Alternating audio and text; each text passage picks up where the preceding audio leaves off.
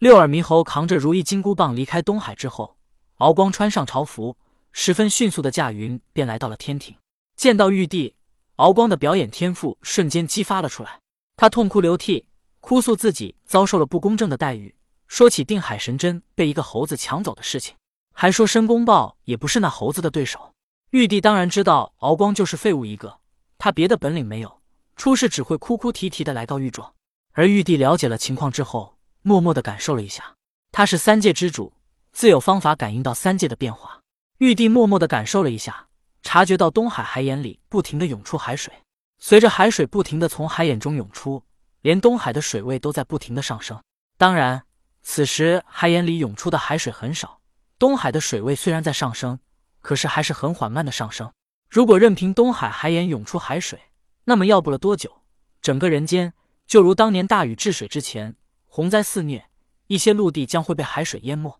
玉帝感应到了东海海眼的情况，他对敖光摆摆手道，朕早知道你的无能，保护定海神针不力，朕也不会怪你，你先回去吧，继续观察东海眼，有什么异变及早向朕汇报。被玉帝说无能，敖光虽然郁闷，但也无话可说。此时他也感受到了同龟丞相一样的感觉，龟丞相被敖光说他总出馊主意，敖光被玉帝说无能，这样的鄙视链可真是一环套一环。龟丞相还鄙视龙宫里那些虾兵蟹将脑袋蠢笨呢。听到玉帝让自己离开，敖光没有直接走，而是疑惑地问道，陛下，那猴子怎么办？玉帝不耐烦地说道，怎么，龙王还要率领四海龙族去讨伐他吗？敖光很尴尬，不过他还是说道，只要陛下有旨，臣万死不辞。玉帝道，你有这心就好了，回去吧，朕早知会发生这样的事，已经提前做了安排。敖光听后一脸震惊，玉帝居然早早就料到了今天发生的事，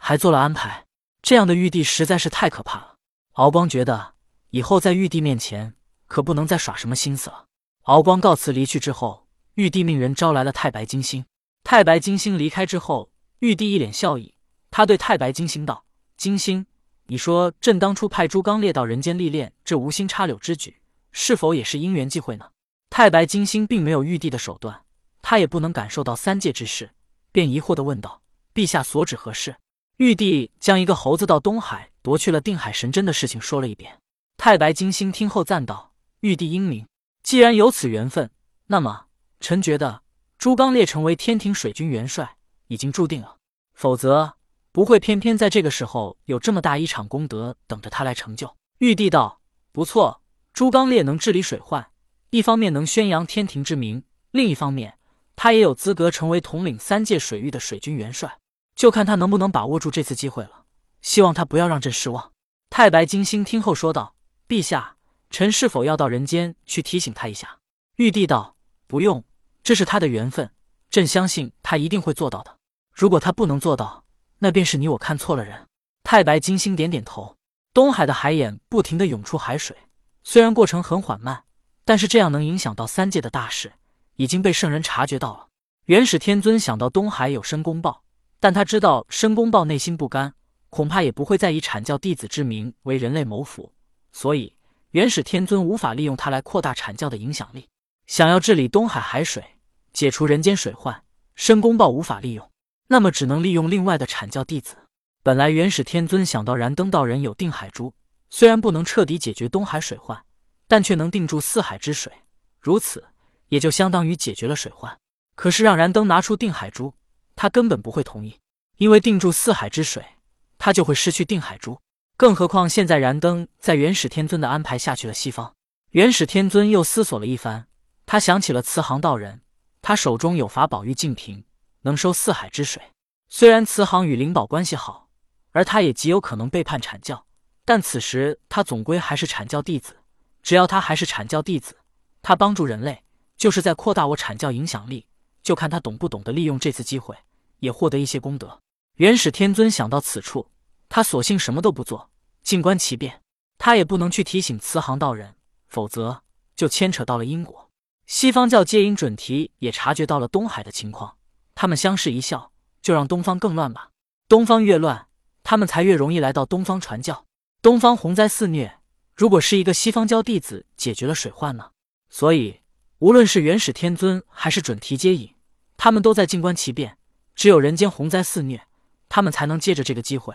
获得自己想要的利益。如果不是牵扯到因果，他们都有心自己先把人间搞乱，然后再出面平定，维护人间安定，获得功德与影响力。想到东方即将发生水患，皆因准提开始思索起来，到时东方乱了，他们就能借着这个机会，以帮助东方的理由派弟子前往东方。有了正当的理由，做什么事就能光明正大了。想到此处，皆因与准提开始思索起来，思索门下能派何人去东方解决此次水患。孔宣已经被他们派去了东方，而孔宣背后有五色神光，能收世间万物，相比靠他收四海之水，也是很轻易就能做到的事。只是看他五色神光够不够强，能不能收那么多的水。于是接引便对准提说道：道友，你觉得孔宣能否收四海之水？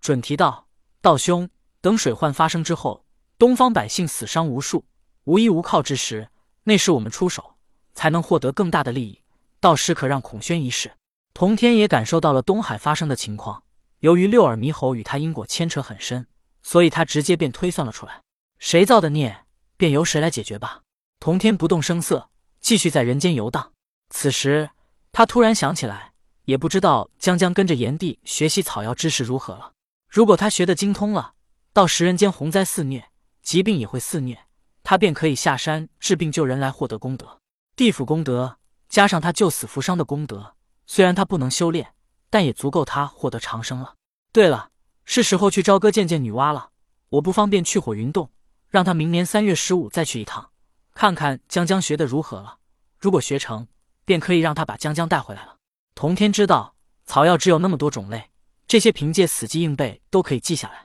但是怎么使用草药，将哪些种类的草药搭配在一起，会造成什么后果，是救人还是害人，都必须要依靠后来长期的时间。炎帝神农已经成熟的药方，江江可以直接拿来使用，但是草药使用也要因人而异，毕竟每个人的身体都不相同，同一种疾病，男人与女人使用的药方就不相同。所以同天知道江江草药知识容易学会，但是治病救人就必须依靠更多的实践经验。于是想到此处的同天驾云向着朝歌女娲宫而去。